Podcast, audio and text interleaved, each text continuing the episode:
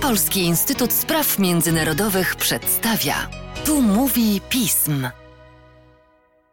W podcaście Polskiego Instytutu Spraw Międzynarodowych wita Państwa Łukasz Jasina. Witam także dawno niesłyszanego Przemysława Biskupa, naszego specjalistę od spraw brytyjskich, który dziś opowie nam o szkockiej grze o tron. Temat, który chyba za bardzo nie jest w czołówkach światowych mediów. Cześć Przemku. Cześć Łukaszu.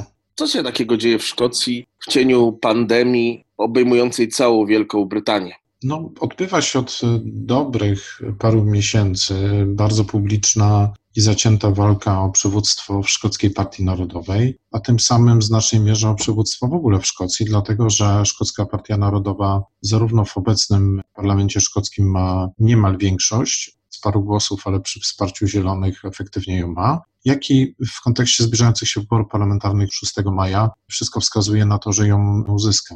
I to jest batalia między obecną pierwszą minister Szkocji, czyli można powiedzieć taką premier krajową, Nicolą Sturgeon, a jej byłym mentorem i poprzednikiem na tym stanowisku, Aleksem Salmondem. Jest to niezwykle osobista, zacięta walka. Takie walki zazwyczaj niszczą nie tylko osoby, które w nich uczestniczą, ale również i system stworzony w Szkocji, a obecny chyba system polityczny to jest dzieło Aleksa Salmonda. Z czego wynikła konflikt między tym, kto był pierwszy, a tą, która jest druga? No właśnie, ja bym to porównał trochę do sytuacji pani Thatcher w roku 90 i jej następcy, czyli Johna Majora. Mianowicie Salmond, jak słusznie zauważyłeś, stał się autorem dzisiejszego sukcesu Szkockiej Partii Narodowej. To on wywindował tę partię do rangi partii rządzącej w Szkocji. Wystarał się o referendum niepodległościowe w 2014 roku. Po porażce tego referendum, aczkolwiek pamiętajmy, można powiedzieć, wynik był znacznie lepszy niż początkowo wskazywano z punktu widzenia Salmonda, podał się do dymisji.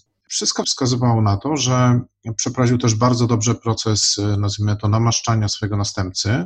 To stanowisko objęła ostatecznie jego bardzo bliska współpracowniczka i oficjalnie zastępczyni, czyli pani Sturgeon, ale jak to często bywa, chyba Salmond miał ambicje pozostania kierowcą z tylnego siedzenia, natomiast pani Sturgeon miała ambicje wybicia się na pełną niepodległość. I to był początek ich konfliktu. Z czasem do tego doszedł drugi konflikt, który moim zdaniem chyba jest istotniejszy, między frakcjami już nie uporządkowanymi względem zasady afiliacji personalnych, tylko wizji marszu do niepodległości. Tutaj pani Sturgeon jest zwolenniczką paradoksalnie takiego bardziej ostrożnościowego podejścia. Ona chce formalnie drugiego referendum niepodległościowego, ale tak naprawdę wolałaby się z tym przesadnie nie spieszyć. Chciałaby je rozpisać w momencie, kiedy ono będzie niemal 100% gwarantowało sukces. Natomiast Salmond jest, można powiedzieć, takim patronem tej grupy, która chce to referendum powtarzać tak często, jak się tylko da, licząc na to, że w końcu za którymś razem się uda.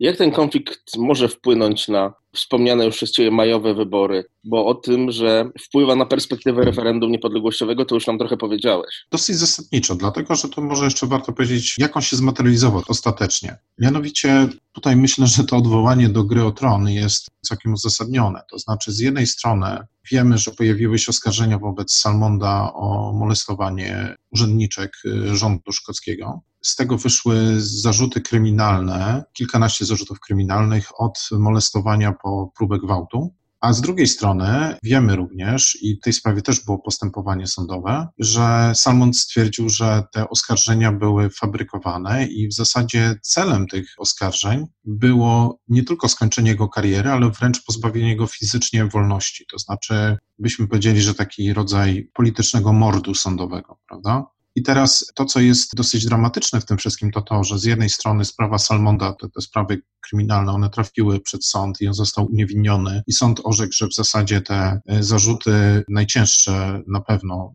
związane z molestowaniem i z próbą gwałtu, one były po prostu dęte, a z drugiej strony mieliśmy do czynienia z trwającą do wczoraj batalią o to, czy w całym tym procesie pani Sturgeon brała aktywny udział, czy również dopuściła się kłamstwa publicznego wobec parlamentarzystów szkockich. I wczoraj ta sprawa została rozstrzygnięta dosyć połowicznie, to znaczy z jednej strony w ostatnich dniach tak zwany zależny ekspert w postaci irlandzko-szkockiego prawnika Jamesa Hamiltona, on przygotował raport, który stwierdza, że pani Sturgeon popełniła błędy w tym postępowaniu, ale zrobiła to nieintencjonalnie.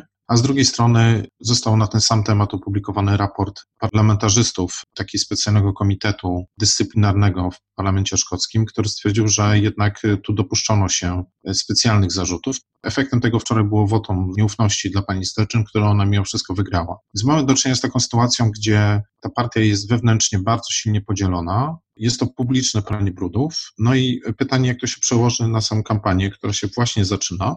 Na razie sondaże wskazują na to, że chyba jest pewien efekt. Mianowicie notowania S&P ciągle są bardzo wysokie. Ona ma ciągle przewagę rzędu 20 punktów procentowych nad kolejną partią, czyli szkockimi konserwatystami, ale już chyba przestajemy mówić o samodzielnej większości dla S&P, takiej totalnej dominacji parlamentu szkockiego. Kwestia bardzo ciekawa się nam tutaj rodzi. Czy przypadkiem ta cała sytuacja nie pokazała, że Szkocja, w sensie części Zjednoczonego Królestwa zarządzanej przez S&P, nie ma trochę problemu z trójpodziałem władzy i niezależnością organów prokuratury i sądownictwa? Tak, niestety tak, bo tutaj warto dodać, że w całej tej batalii, o której wspominałem, uzyskaliśmy taki dosyć ponury obraz w sumie systemu władzy w Szkocji.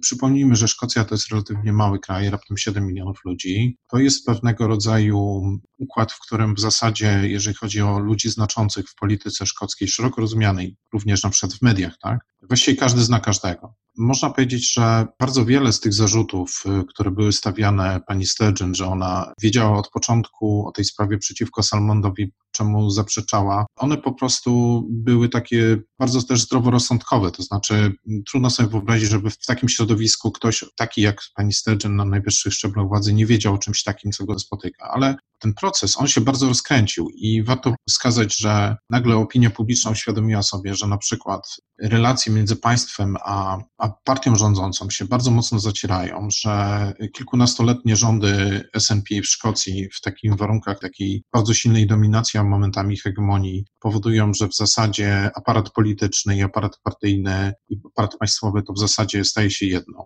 To symbolizuje zresztą sama Sturgeon, której ona jest premierem, ale jej mąż jest sekretarzem generalnym, takim głównym organizatorem i zarządcą partii SNP.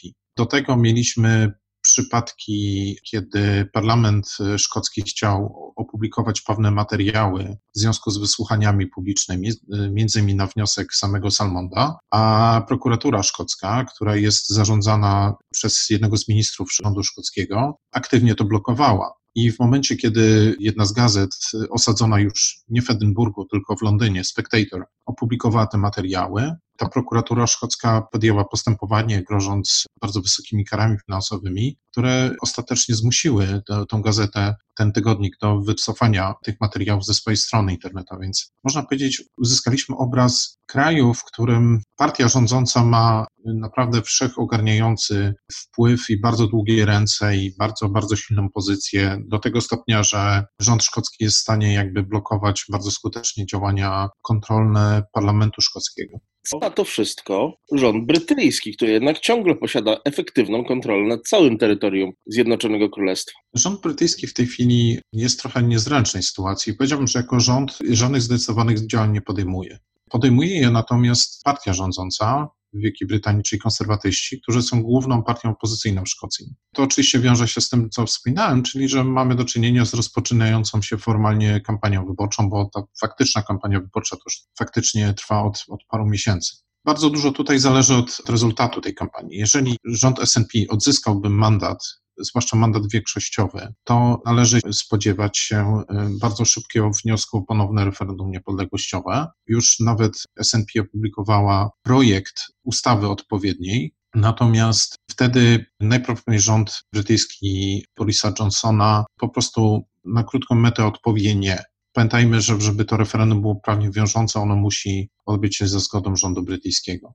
Natomiast jeżeli szkockim konserwatystom uda się w trakcie kampanii wyborczej obniżyć notowania S&P na tyle, żeby ta partia przestała mieć wyraźną samodzielną większość, to wówczas moim zdaniem batalia przeniesie się tak naprawdę z forum międzyrządowego, między rządem centralnym a krajowym, na forum wewnętrzne w parlamencie szkockim. Natomiast oczywiście jak to będzie ostatecznie wyglądać, zobaczymy. Tu warto odnotować, że pojawiły się takie głosy, że tak naprawdę taki rezultat wczorajszego głosowania w sprawie wotum nieufności, gdzie co prawda pani Sturgeon się wybroniła, ale jest zdaniem części komentatorów poważnie ranna, jest w sumie bardzo korzystny wyborczo dla konserwatystów, bo z jednej strony umożliwia im mobilizowanie szkockich wyborców antynacjonalistycznych do pójścia do wyborów, ponieważ pani Sturgeon jest tutaj taką płachtą na byka, ale z drugiej strony umożliwia ciągle stawianie tych samych zarzutów, odgrzewanie całej tej sprawy w kampanii, zadawanie kłopotliwych pytań i to z drugiej strony też działa częściowo demobilizująco na zwolenników samej SNP. Pytanie trochę na koniec, ale myślę, że będzie stanowczo z tego materiału na kolejny podcast. Wielka Brytania ma nową globalną strategię. Jak Wielka Brytania w obliczu takich wewnętrznych problemów próbuje dalej jednak odgrywać swoją globalną rolę i leczyć rany, zwłaszcza w kwestiach szczepionkowych? No właśnie, tu warto odnotować to, że Wielka Brytania w międzyczasie idzie pod wieloma względami do przodu i opublikowano poprzedni wtorek, 16 marca, nową globalną strategię i tam jest zapowiedziany bardzo daleko idący zwrot polityczny w polityce bezpieczeństwa, ale też również gospodarczy ku Azji i Pacyfikowi i powiedziałbym, że jednak to oznacza przynajmniej w kategoriach względnych pewien odwrót od Europy.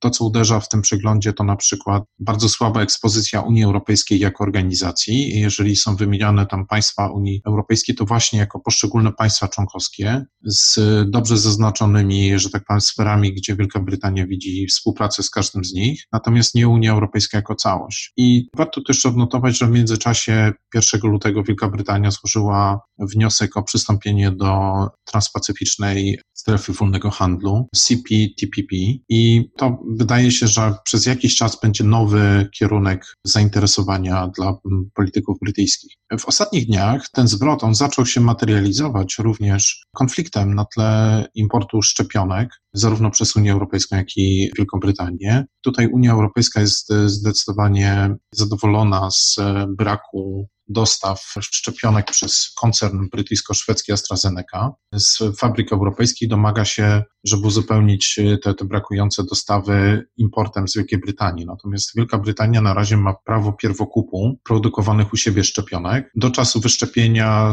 100% populacji. I żeby nie wchodzić w zbędne szczegóły, to warto zaznaczyć, że niestety ten konflikt, który się pojawił już w styczniu, on stale eskaluje i w tej chwili stoimy na, powiedziałbym, progu wojny handlowej, której przedmiotem będą gotowe szczepionki, ale również komponenty szczepionek i gdyby ta wojna na dobre wybuchła, co się najprawdopodobniej zdecyduje pod koniec bieżącego tygodnia, po szczycie w Brukseli, to musimy mieć świadomość, że w zasadzie wszystkie strony na to ucierpią, dlatego że w zasadzie żadne państwa, ani nawet blok gospodarczy, taki jak Unia Europejska, nie produkuje szczepionek samodzielnie. Nawet jeżeli w danym państwie czy w Unii Europejskiej jako całości jest produkcja końcowa, to zawsze są tu importowane ważne komponenty i to pokazuje nam ogromny potencjał, powiedziałbym, podważenia tych dobrosąsiedzkich relacji, które moim zdaniem Unia Europejska i Wielka Brytania powinna rozwijać. W warunkach, kiedy